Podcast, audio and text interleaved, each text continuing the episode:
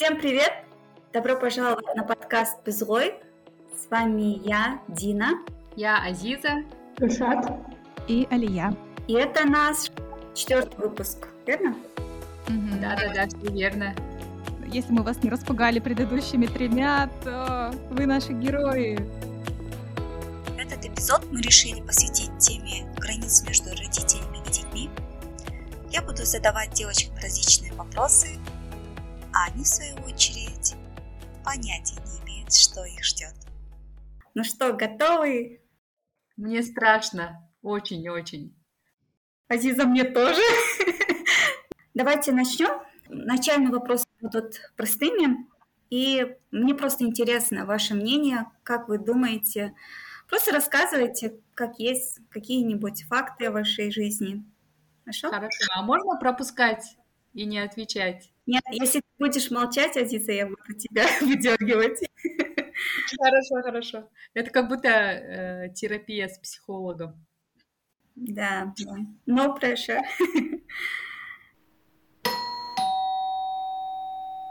А как, по вашему мнению, когда впервые начинаются проявляться границы между родителями и детьми? Три года. Следующий вопрос. Ну, мне кажется, да, правда, где-то, наверное, примерно в этом возрасте 3-4 года, когда дети, ну, даже не знаю, чисто интуитивно. Может быть, девочки, у которых есть дети, уже наблюдают. Ну, вообще говорят, что с первого года жизни ребенка, когда он уже начинает ходить, у него уже границы, то есть что он уже понимает, что я могу, я и мама не одно и то же, я отдельная личность. Немного уже понимания идет, что я отдельная личность, и первые границы тогда начинаются. Но мо- моему сыну полтора, ну, год и восемь, и да, у него уже есть какие-то там границы, то, что он хочет. Он всегда говорит там, у нас соковыжималка стоит, он говорит, я хочу сок, и все. Ничто иное, а именно сок. Или я типа не хочу вот это, я хочу вот это. Это тоже, по-моему, какие-то границы у него уже выстраиваются, что он знает, что он хочет, и знает, что не хочет он делать. Ну, я, короче, когда читала детскую психологию, ну, еще слушаю разные лекции э, Людмилы Петрановской, она, и многие говорят, что вот до трех лет обычно, наоборот, дети с мамами, они прям вот так идут, бок о бок, как будто, и дети думают, что мы, я и есть мама, то есть мама и есть я, как одно целое.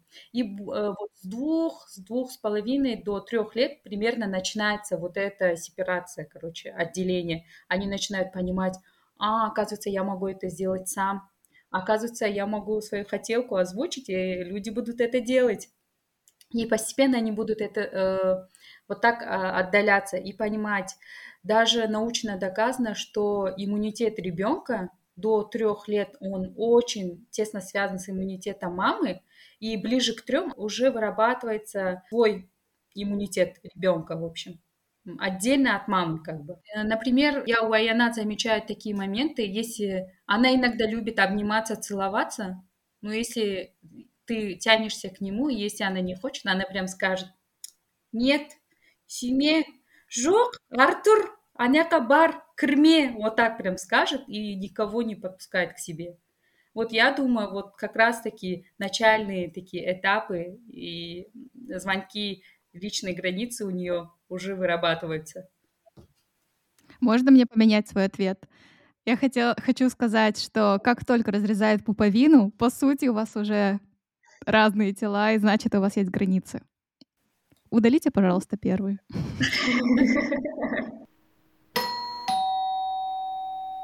Я вот слушаю ваши ответы. Как вы думаете, понятие, что я хочу, если то самое это мои границы? Ну, у меня сразу такие мысли появились. На самом деле не все вот эти слова и пожелания ребенка «я хочу это», «я хочу то», «я не хочу это», «не хочу то», они могут быть даже из-за просто каприза. Вот ребенок просто не в настроении, не выспался, устал, переутомился, и тогда он может просто вот так, просто вот так отвечать на все разные вопросы. А, поэтому я думаю, не всегда а, хотелки и границы как одно и то же, но до определенного возраста. Например, сейчас а, я не думаю, что она прям а, знает и понимает, что такое границы. И вот эти я, не, я хочу, я не хочу говорит в рамках, типа, хочет сохранить свои границы. Временами это просто каприз.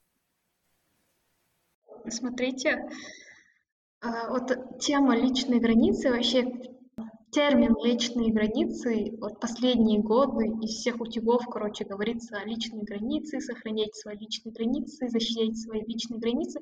В принципе, до этого об этом вообще никто ничего не говорил, да? Но он же все равно был, и как-то мы обозначали же это, но как-то по-другому рассказывали, да? Тут, наверное, больше нужно дать пояснение, что такое личные границы. И да, я соглашусь с Азизой, наверное, это не всегда хотелки, а то, что ты, ты чувствуешь на физическом и на эмоциональном уровне, что, что какие-то действия или желания это твое, а какое-то это не твое. Что когда тебе кто-то прикасается, это, ну, допустим, если тебе прикасается мама, она, она же не нарушает твои личные границы, да? А если тебе прикасается какой-то чужой человек, это уже нарушение твоих личных границ, да? И также, Но когда... мама тоже иногда может нарушать личные границы. Да, да, соглашусь. Но это когда типа, любят там, тебя обнимают, а если тебя какой-то чужой человек приходит и обнимает, ты такая, что, кто ты, отвалите от меня. И также эмоциональном уровне, допустим, ну, тоже такие же, может быть, примеры. И для меня вот, да, это объяснение того, что для меня, как, как я чувствую, что это мое или не мое. Мне кажется, вот я согласна, наверное, с Гульшат в том смысле, что как только у тебя появляется свое желание, по сути, ты уже вот личность, у тебя есть эти желания, и, наверное, если они не совпадают в какой-то момент там с желанием твоей мамы, и ты при этом маленький ребенок, и ты все равно наставишь на своем, вот здесь, возможно, даже уже начинаются личные границы. Ну да, согласна. То есть, как, когда уже свое желание не, начинает не совпадать да, с желанием родителей, уже появляется тема границ. Угу. На самом деле это даже не есть плохо. С одной стороны, именно конфликты, да, они помогают распознавать свои собственные границы. Мне сразу вспомнился сериал «Офис». Кто-нибудь смотрел из вас? Нет. Как там Нет. Джим и Дуайт сидели в офисе за соседними столами и вставляли карандаши там, где их столы соединялись, чтобы они не нарушали границы друг друга. Кстати, у нас в школе мои лучшие подружки Силана и Мадина, если они слушают, они точно вспомнят. Я прям четко помню 9, 11, 10, 11 класс, мы же сидим за партой, и они прям линейкой мерили, делали вот такую линию, чтобы кто-то своим локтем не перешел эти границы, чтобы mm. твоя тетрадка даже на миллиметр не должна находиться не в той границе.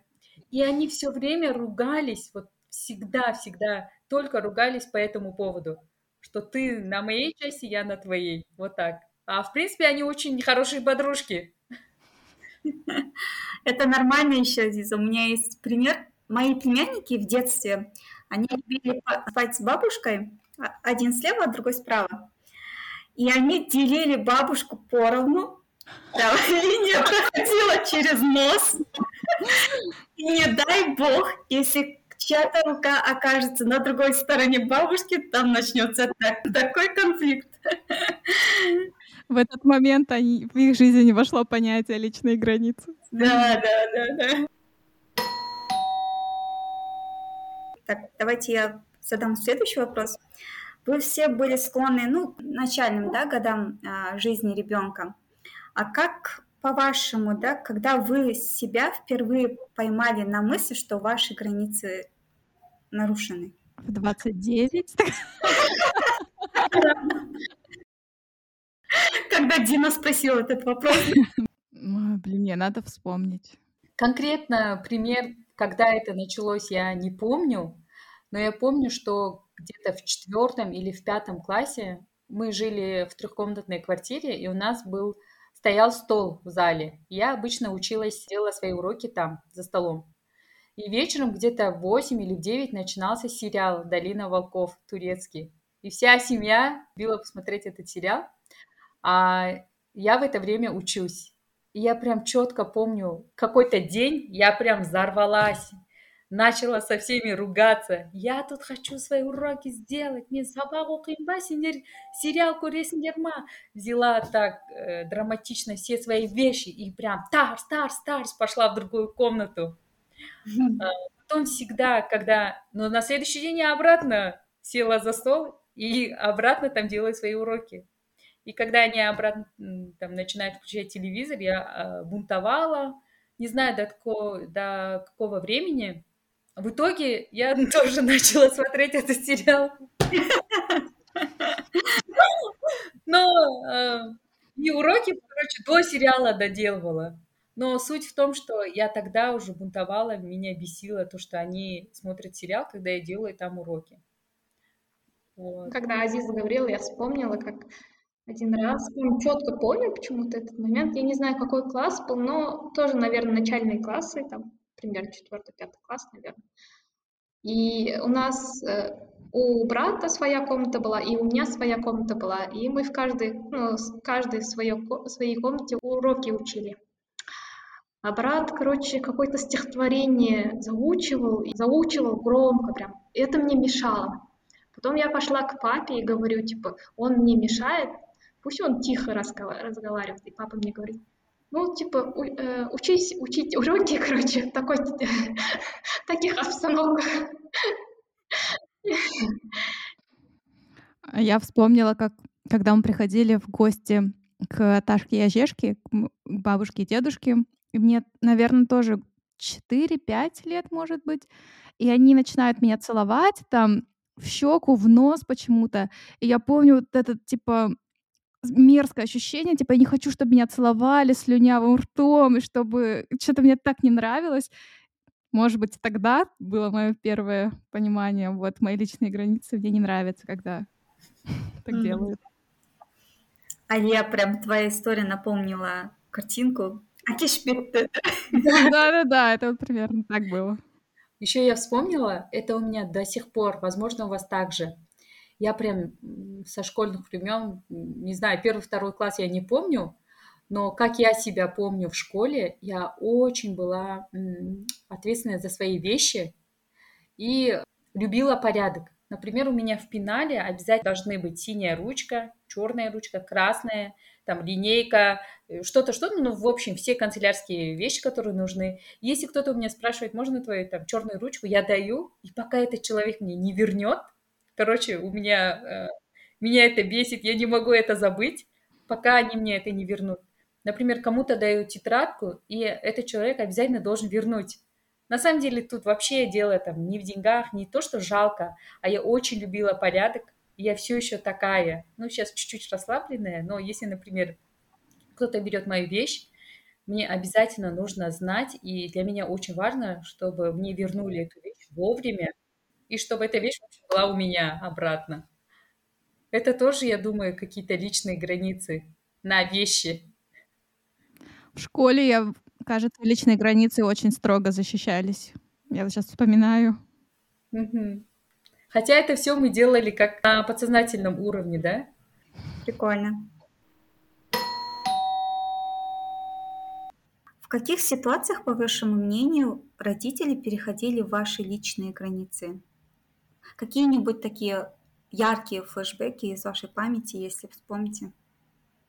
У меня есть яркий флешбэк, э, когда после девятого класса нужно было выбирать направление. Не знаю, у вас так было или нет. Вы выбираете гуманитарное направление дальше, э, либо там физическо-математическое, либо информационно-математическое, по-моему, было. Что-то такое. И до этого у нас классной руководительницей была учительница по русскому и литературе. И, в принципе, наш весь класс планировал оставаться таким же составом, чтобы она была нашей руководительницей. Но оказалось, что в таком случае ты остаешься в гуманитарном классе. Я такая, ну ладно, типа так и быть, останусь в гуманитарном классе, мне было не принципиально. Но когда я родителям об этом сказала, они такие, нет, ты что, для профессии важен физмат, нужны технические науки.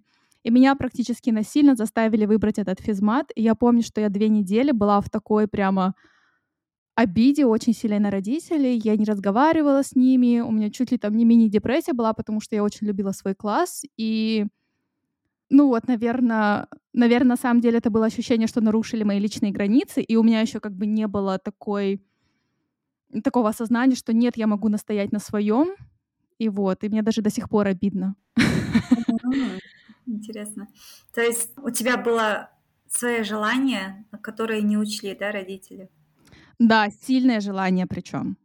Не то чтобы это все плохо сложилось в итоге, сложилось нормально, но мне кажется, вот именно сам момент, что меня заставили что-то сделать, даже не посчитали с моим мнением, там не инициировали даже какой-то разговор нормальный, так, чтобы меня услышать, вот это, мне кажется, меня задело. Возможно, бы тогда сейчас Алия была бы журналисткой, да? а не IT-бизнес-аналитиком. Кто знает. У меня, э, в общем, такой самый э, яркий момент был, когда я начала читать намаз. Mm. Дома прям у нас в зале стоял вот такой большой стол. Ну, обычно почти что, кажется, у всех казахстанских семьях есть такой большой стол, как туда Дастархан накрываем только когда гости приходят, а так никто не заходит. Но в тот день вся моя семья собралась, там мама, папа, жезде, сестра, и меня прям посадили и начали читать мне лекции, что, типа, ну, они пере, больше переживали. И, и таким образом они просто хотели отговорить меня, что еще рано э, читать намаз, лучше сейчас брось, и потом, когда-то потом, когда выйдешь на пенсию, тогда начнешь. Я их понимаю, что они просто переживали, но с другой стороны, они, стороны, они реально перешли Э, границы, потому что это моя жизнь. Но тогда я уже так отвечала. Это моя жизнь, я сама отвечаю, что вы знаете об этом, о нам, нам. В итоге я настояла на своем, и они, как бы, они просто приняли тот факт. А второй момент это когда я платок надела. Опять-таки, ну тут уже э, сестры мне ничего не говорили. Папа, он всегда за меня. Он может там пару комментов сказать, но в целом он всегда за меня, он против ничего не говорит. Но для мамы это все как болезненно. И вот она говорила, вот, Санжа распать, ты выглядишь не очень, без платка ты лучше. В итоге я сказала, мама, это моя жизнь, я сама знаю, что делать, что не делать. В этом плане, когда если за какое-то действие отвечаю реально я сама, то я могу всегда выйти против своим родителям. Ну, да. А если это реально там, ну, не знаю, какие, какие кейсы могут быть, что, например, если это наркотики, скажем, и родители говорят брось, это, конечно, они переживают, и это очень важно. Но тут это такая вещь, когда я сама отвечаю за это. Поэтому в итоге они тоже приняли мой платок. Хотя мне тогда, блин, 26 или 25. В общем, я тогда уже нормально взрослая личность. Но вот тогда Азиза понимала, насколько серьезен твой выбор, что это, ну это же твое решение, оно такое весомое, и оно будет отражаться на все сферы деятельности, включая твой режим, да? Да, конечно, потому что я же к этому шла не так, что один день проснулась, в один день проснулась и сказала, а, все, я сегодня начну читать намаз, а завтра я платок надену. Не так, то есть я к этому готовилась, я понимала, что нужно будет там постепенно свой гардероб менять, свое мышление и так далее. Я к этому была готова. А для родителей, для мамы особенно, было это очень сложно. Она думала, что я стану а, тормозом. Ну, реально, они реально так думали, что я стану тормозом, что я буду отсталая. Вот.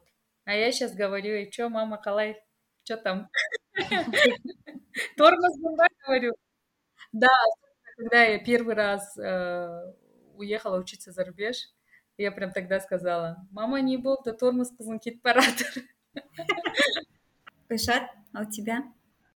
Вспомнился момент, когда я увольнялась э, Айсейта. Я сообщила это родителям, что я приняла решение увольняться и искать другую компанию.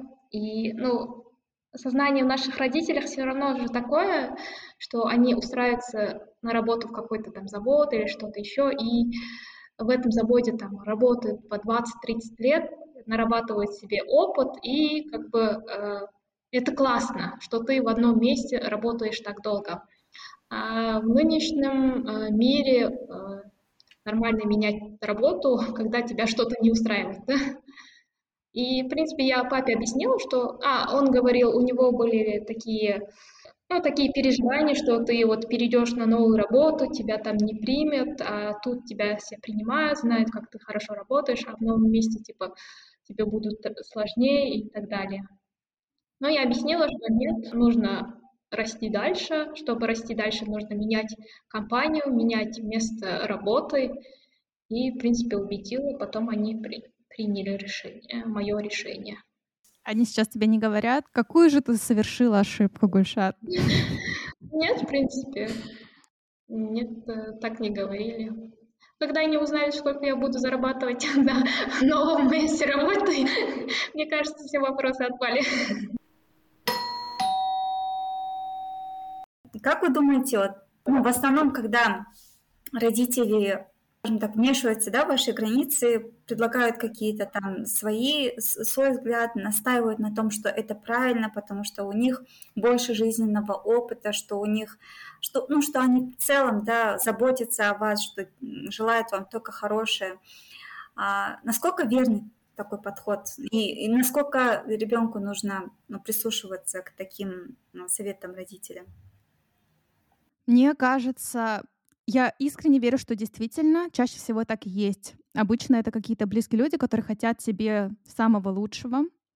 Просто почему они нарушают твои границы? Возможно, потому что они счита- не считают тебя полноценной отдельной личностью, они все равно считают тебя частью своей жизни, может быть, даже частью себя. И вот они таким образом хотят повлиять на свою жизнь. Типа, вот если моя дочь начнет читать намаз, значит, я уже не контролирую какую-то часть ее жизни, и значит, не контролирую какую-то часть своей жизни. Э, поэтому мне кажется, вот важно разделять, понимать, что вообще очень круто, что о тебе кто-то так сильно заботится, что они прямо такие настырные действия предпринимают. Это очень ценно, что кто-то о тебе так сильно заботится. Но разделять то, что в них играет желание контролировать твою жизнь, и вот важно в такой момент, как мне кажется, принять решение, ты хочешь, чтобы кто-то контролировал твою жизнь или нет. Вот как Алия сказала, э, это больше э, начинается с заботы и за переживания. То есть человек сразу не намеревается э, нарушить личные границы. И, например, и как будто вот родители больше реально знают. Вот живой пример. Есть Аянат, ей три, почти три года она все время хочет чипсы, чупа-чупс и колу. Да я же знаю, что это не полезно. Я говорю, Айнат, Булмайда, короче, убираю чипсы, говорю там всякую ерунду, придумываю разные сказки, что чипсы это плохо, зло, и нужно там нормальную еду кушать. И она начинает там психовать, потому что я же из ее рук могу вот так прям взять. Э, если я вообще не в настроении, я вообще могу взять, спрятать, выкинуть. И вот, на самом деле, если так посмотреть, это же я тоже нарушаю ее границы. Потому что я без ее как бы разрешения наплевала на ее мнение, он на ее хочу взяла и выкинула эти чипсы. А с другой стороны, я понимаю, что это вредно, я хочу, чтобы она была здорова. Ну, в твоем случае, Азиза, это понятно. Ты, Аяна, ты еще маленькая, она еще скажем так, не отличает, что есть хорошо, что есть плохо. И тема нашего предыдущего эпизода, твой долг перед а, Айнат, это проявить свою заботу и любовь и ну, показать, что здесь хорошее. Но ну, а если мы будем говорить про уже взрослую Айнат, что бы ты сделала тогда? Я думаю, максимально нужно объяснить э, человеку, почему нельзя. Но это вот в этом плане. Можно или нельзя вредные там, вредная еда или вредные привычки. А если, например, вот так прям, типа вот мен көпті көргенмін, и лучше поступ... Э, тут давайте не о еде, а, например, иди учиться, э, стань экономистом, потому что экономисты или юристы, они типа всю жизнь найдут себе работу, да? И настаивать на этом, потому что типа мы, там, наше поколение, они все обучились, и все мы работали, когда там другие не находили работу. Если я, конечно, буду вот так ее настраивать, то это неправильно. Ну, в моем случае такого не было, чтобы со стороны родителей. То есть, мне кажется, это, в общем, зависит от кейса. Иногда можно прислушаться, а иногда все же отстоять свои границы. Да, соглашусь. У меня в опыте тоже такого нету, что прям указывали, как мне действовать. Максимум могут мою одежду прокомментировать, что она мне не идет или что-то еще. И то, что я там не глажу вещи, это до сих пор триггерит маму. Каждый раз, когда приходится, нужно вещи гладить. Но я спокойно отношусь э, к этим комментариям. Такая, а, окей, хорошо. Потому что, в принципе, она подносит это с юмором. Она умеет подносить, она умеет, умеет она не так, что прям тебя там... Ну, не так, чтобы тебя задеть, да? Да, да, не задевая тебя, с юмором всегда говорит, э, и это классно. Так, я хотела по этому поводу свое мнение сказать. Это получается, когда ребенок уже взрослый, мы не говорим о детях, которые, в принципе, за себя еще не могут принять решение и не видят, что плохо, что хорошо, а когда ребенок уже взрослый, в принципе, если он говорит, что он хочет поступить туда-то или хочет такое-то решение принять, мне кажется, уже ну, нужно выслушать его, и если прямо он уверен, э, дать ему возможность принять это решение. И даже если он ошибется, это будет уже его ошибка и его жизненный опыт. А так, если ты за него решишь, или хотя даже ты, если прав и за него решишь, то ну, для него это не будет опытом в памяти. Для него это будет как мама меня заставила или мама меня переубедила. Мое, ну, мое мнение такое. У нас были конфликты между там, папой и братом, когда папа считал, что брат как-то неправильно поступает, там, неправильно что-то делает. Да? Я говорю папе, ну пусть он сам это решение принял же, пусть он сам будет отвечать за него, и это будет его жизненным опытом. Ты как ну он уже взрослый человек, воспитывать надо, наверное, до 15, до 18 лет, а дальше уже принимать ребенка и как-то ну, направлять, если он там приходит к тебе, просит твоего совета, да, направлять. А так просто поддерживать и все. То есть, получается, здесь уже а, со стороны родителя должно не так, что он как давит, да, или там заставляет принимать такое решение, а больше так направить, сказать, что вот, ну, я вижу это таким образом, под объясняя это фактами, да, а потом уже дать, получается, выбор самому ребенку, и пусть даже если будет это ошибочно, и пусть он даже сделает, набьет кучу шишек, но это все будет уже его своим жизненным опытом, да?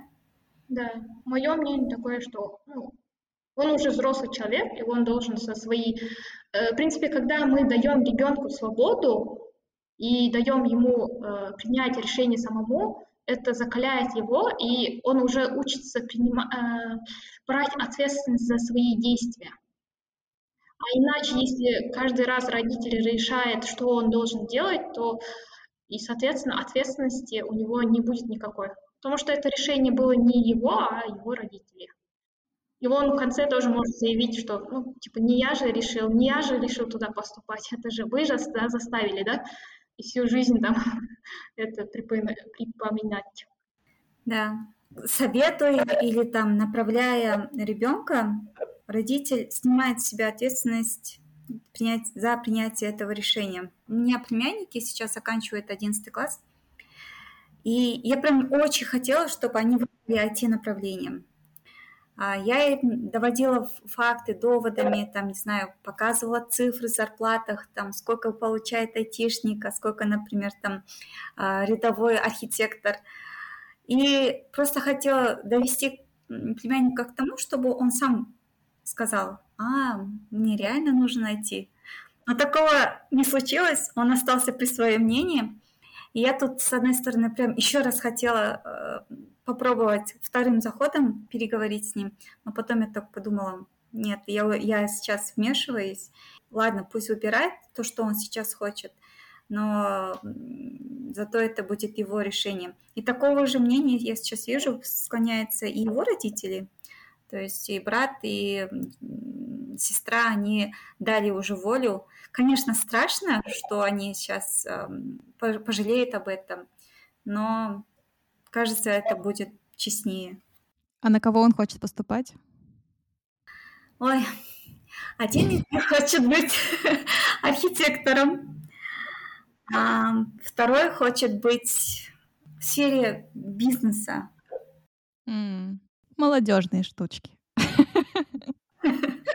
Ну ладно, я думала, ты сейчас скажешь там типа тиктокером или стримером.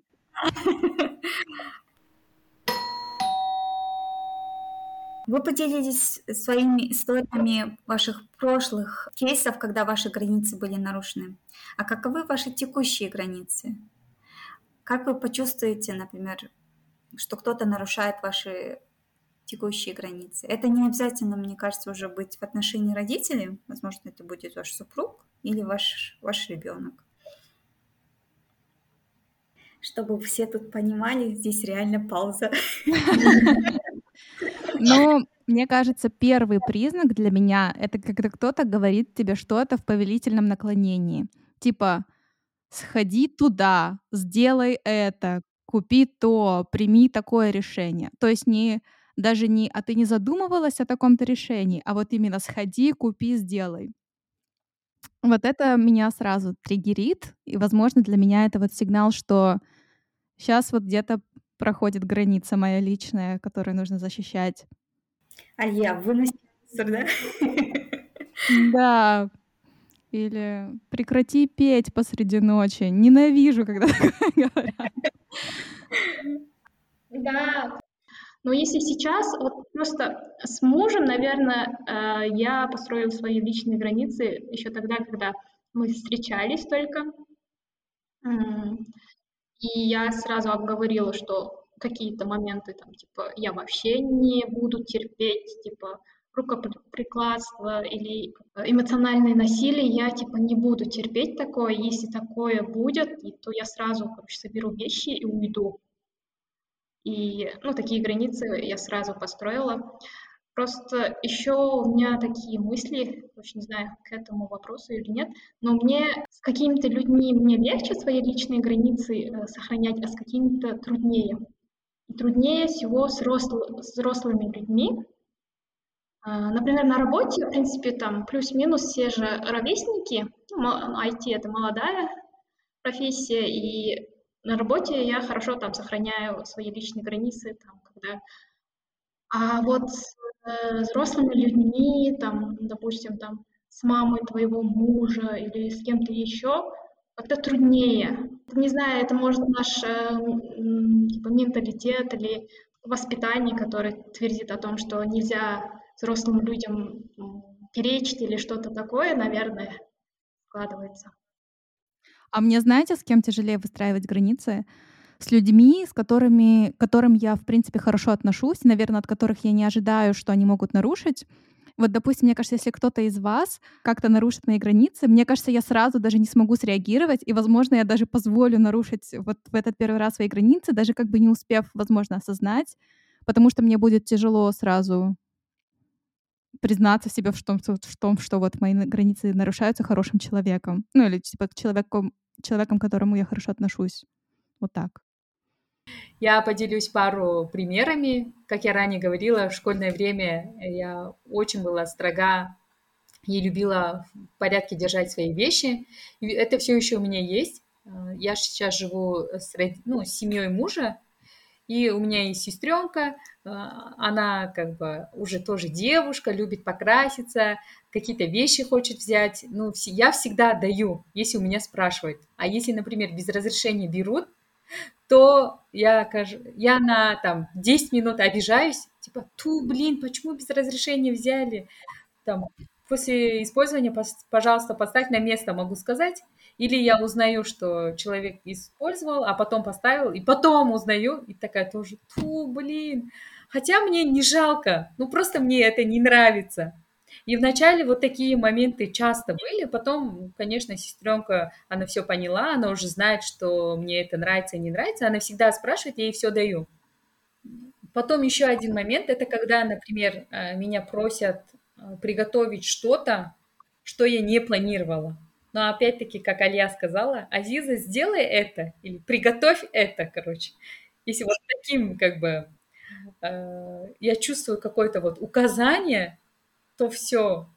Если я, у меня даже есть время, то я уже говорю, нет, я не могу. Но вначале вот так сказать, нет, я не могу, было тоже сложно. Прям у меня вот так помог какое-то время, я там чувствовала себя виноватой. А, типа, Азиза, ты же могла это сделать, что ты не сделала? А потом я уже говорила, так, Азиза, ты не хотела это делать, так это нормально.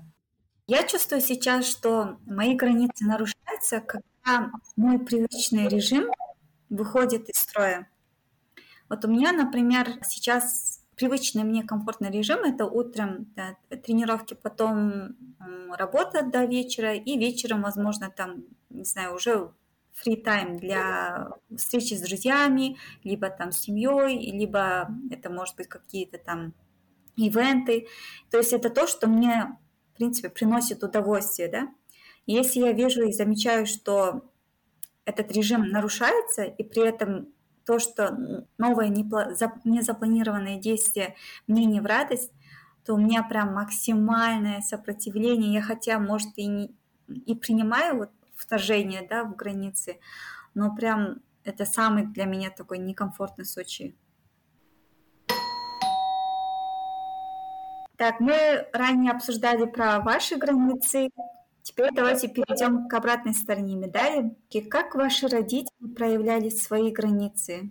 Вообще вы замечали такое? Ой, басымды қатырмаш. Придумали тоже. Примерно первая реакция родителей. Давайте я поделюсь. Я замечаю, что границы моей мамы нарушаются, когда за просмотром фильма мы начинаем комментировать фильм. То есть она это максимально не любит.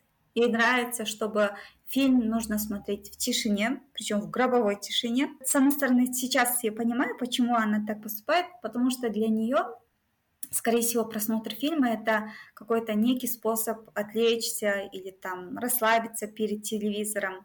И тем самым, то есть если мы комментируем фильм, то мы нарушаем этот, этот момент ее спокойствия.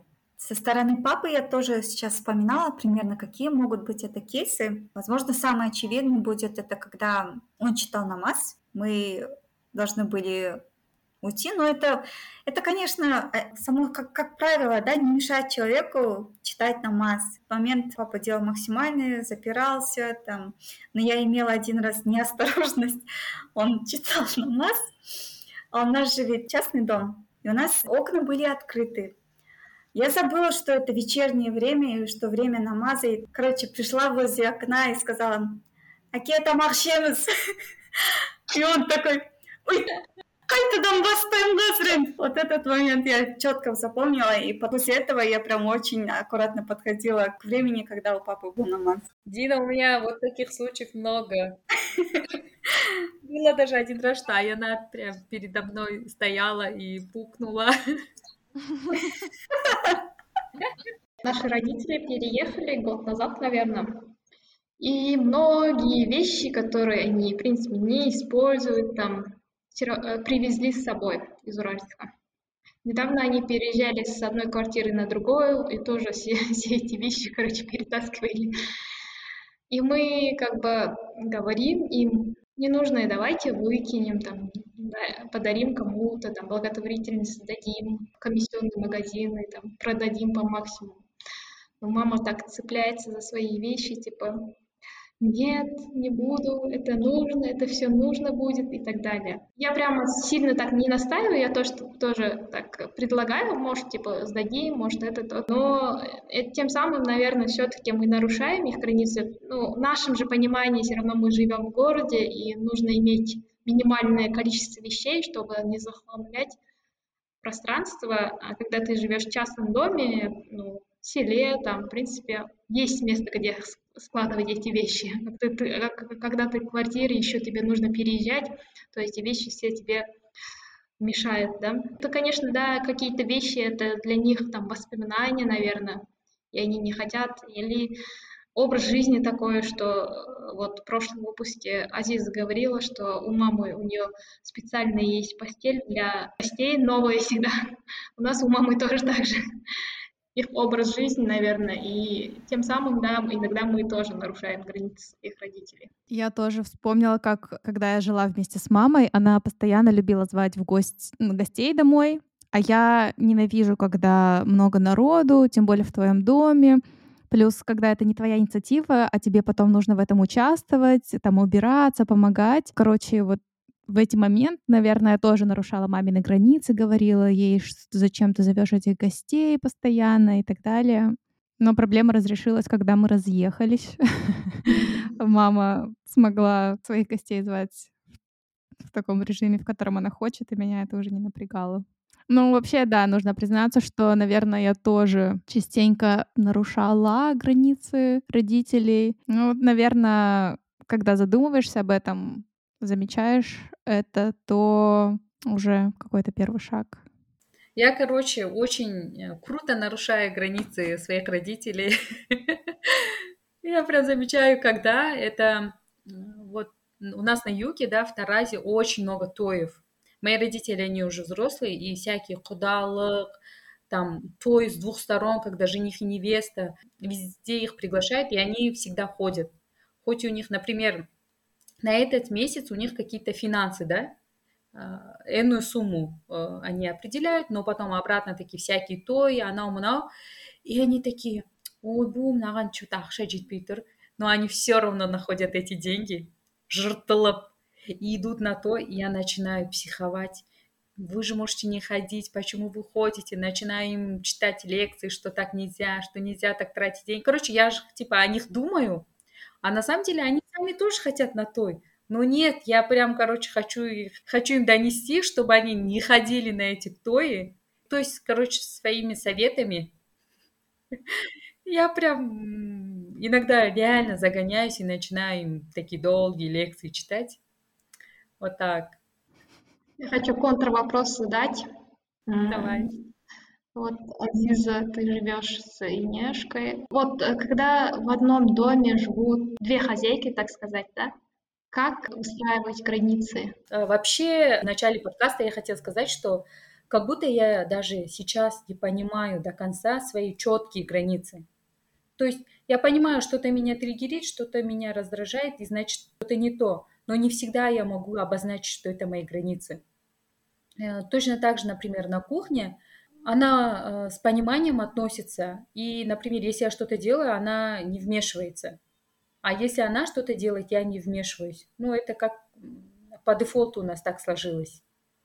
И плюс я могу сказать, например, я что-то делаю, но мне нужно куда-то уйти или что-то там другое сделать я могу попросить, чтобы продолжили или доделали за меня. Вот так. Ну, мне кажется, бывают такие мелкие конфликты, просто я их не помню. Раз я их не помню, значит, они не такие страшные. Да, тут еще утекает вот этот момент, когда ты э, в некоторых случаях свои личные границы очень трудно сохранить, да, и в некоторых случаях, наверное, легче принять как-то гибким быть и принять ситуацию, сказать, ну ладно, окей. Потому что у, на, у меня были ситуации, когда я, допустим, хотела, чтобы это, э, эти там приборы стояли тут, а моя мама хотела, чтобы они стояли, а, мама моего мужа хотели, чтобы они стояли в другом месте. И бесконечное перекладывание было туда-сюда вещей. Но это было не в одно время, получается, я туда поставлю, а она, короче, использует и другое место поставит, да. Ну, каждый все равно же хочет свои там порядки дом навести. И тут, наверное, важно вопрос, ну, какого-то компромиссу прийти и общие какие-то, э, чтобы всем было удобно. Да, мне кажется, если это не во вред, то иногда можно быть гибкой если это не во вред себе. Иначе, мне кажется, можно сойти с ума строго сохраняя свои границы, защищая. Наверное, больше будет относиться к Азизе с Гульшат. Как вы проявляете свои границы детям? Пару примеров, которые бы такие очевидные для вас. Ой, это же очень больная тема для меня. Я даже нормально, я все еще нормально не могу сходить в туалет. Она, ну, сори за отклонение, она сразу, мама, мама, короче, начинает дверь вот так делать, э, ручкой играться, короче, шуметь. Временами она может прям там истерику закатить. Ой, Мама! Как я тебя понимаю, Азиза. Но здесь, знаете, я сама виновата. Потому что она, когда э, ползала или вот только-только ходила, дома же никого нет, а нужно, например, душ принять или там в туалет сходить, да, и амалжох, как бы, я ее запускала. И теперь она, в принципе, понимает, ну, значит, это нормально. И я сейчас вот уже перестаю это делать. Если даже она плачет, я стараюсь ее не запускать. Ну, с моим ребенком еще трудно это все объяснять, потому что он, в принципе, много чего, может быть, и понимает, но все равно до него не доходит пока что. Но то, что я поняла, с ребенком, это то, что ты, если один раз что-то позволишь, то все объяснить, что в следующий раз это уже нельзя, это очень трудно. А так, про личные границы я знаю кейс одного человека, когда он, допустим, с, с ребенком заходил в ванну, короче, когда принимает ванну, она говорила, типа, вот 30 минут, это для меня, я буду принимать ванну, и никто не имеет права заходить ванну. И ставила будильник, короче. Ставила будильник и уходила. Она говорит, э, вначале было там, через пять минут заходит, типа, мама, ты все? Мама, ты все? А я говорю, типа, будильник прозвенел? Нет, значит, не все. И так, в следующий раз, там, через 10 минут. И так, так, они уже сейчас привыкли, говорят. Сейчас даже они, сейчас я даже будильник не захожу, когда я выхожу, они, типа, вот встречают меня. А до этого они, типа, не, не э, беспокоят меня. И таким образом, наверное, четко говоря, говорить, что ты хочешь, как-то, чтобы им было понятно, и выстраивание границ — это не, один, э, не так, что ты один раз объяснил, и они поняли, и, и все, дальше будет так. Это несколько итераций, несколько там месяцев нужно, наверное. Да, это долгий процесс. Да, это очень долгий процесс, нужно иметь стойкость, чтобы это все преодолеть. Можете ли вы какие-нибудь практические советы дать на то, чтобы выстроить свои границы?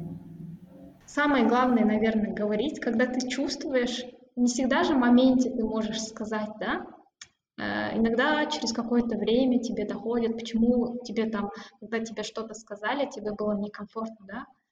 Ты понимаешь, что, наверное, в этот момент нарушили мои границы. Почему было мне так плохо, да, после этого? А, и понимать это, и говорить об этом. И для, для себя я вот раньше, ранее же говорила, что со взрослыми людьми, там, в том числе с мамой моего мужа, мне трудно свои границы сохранить, дабы, наверное, не, э, избежать конфликта, избежать каких-то ссор в доме. Но я для себя решила, что э, если в следующий раз какой-то конфликт будет, и будут переходить мои границы, э, если я в моменте не могу сказать это, то я напишу. А если совсем боюсь, то отправлю почтой, да?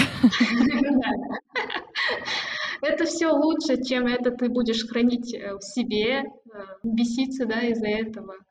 Лучше всегда говорить э, и к какому-то компромиссу приходить.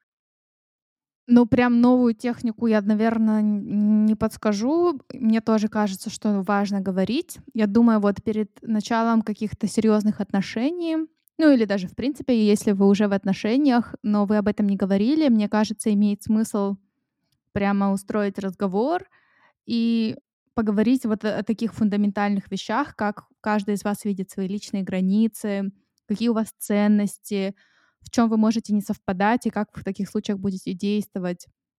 Чтобы у вас были примерно одинаковые ожидания от разных ситуаций, и когда ты делаешь что-то, что может нарушать границы этого человека, с которым ты в отношениях, чтобы это не было... Ну, чтобы вы знали, как с этим, в общем, как это решать, чтобы это было понятно, что это как-то не намеренно, что ли.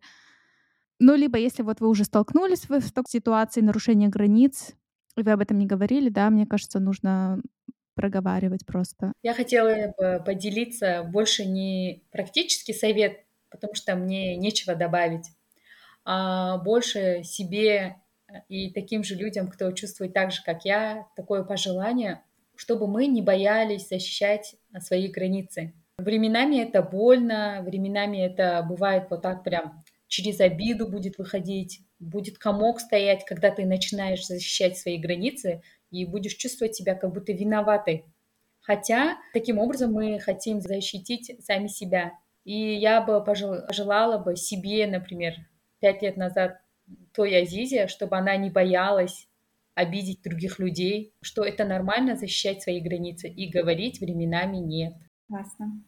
А ты, Дина, что думаешь? У тебя есть какие-то лайфхаки? Ну, ничего нового, наверное, я тут не добавлю. Просто хотела здесь еще одну мысль добавить, что когда человек умеет выстраивать границы, он как-то, ну, по крайней мере, в моих глазах, он уже чуточку как-то выше. Я его больше начинаю уважать. Что вот если он говорит нет, или если он четко говорит, почему он этого не делает и не хочет делать, такая, вау, вот бы мне тогда временами бывает так, что в действительности подстраиваешься под другого человека. И, кстати, мне кажется, когда ты общаешься с человеком, который умеет выстраивать личные границы, мне кажется, тебе даже с ним приятнее общаться, потому что ты знаешь, что он не просто с тобой соглашается, потому что он боится тебя обидеть, а внутри он думает по-другому, а потому что, наверное, он действительно соглашается. И если ему что-то будет неприятно, он об этом скажет. Mm-hmm. Да, Все, девочки, у меня закончились вопросы. Спасибо большое за ваши ответы. Было очень интересно знать ваше мнение. Я хотела бы сказать тоже спасибо, Дина, тебе за вопросы. Ну вот, было очень интересно. Э, такое типа ожидание. Дина что спросит? Классные вопросы, много чего вспомнили из своей жизни. Может быть, даже это вот знак, может быть, это судьба, что Бог через тебя на какие-то мысли нас подтолкнул. Всем спасибо. Спасибо, что дослушали наш эпизод. Спасибо, что вы поддерживаете нас, отправляете нам отзыв. Нам очень приятно. Оставайтесь с нами. В дальнейшем постараемся улучшить э, подкаст какими-то там... Ну, в общем, мы будем экспериментировать дальше. Всем пока. Спасибо. Оставляйте отзывы, но не забывайте, что у нас тоже есть личные границы. Пока. Да.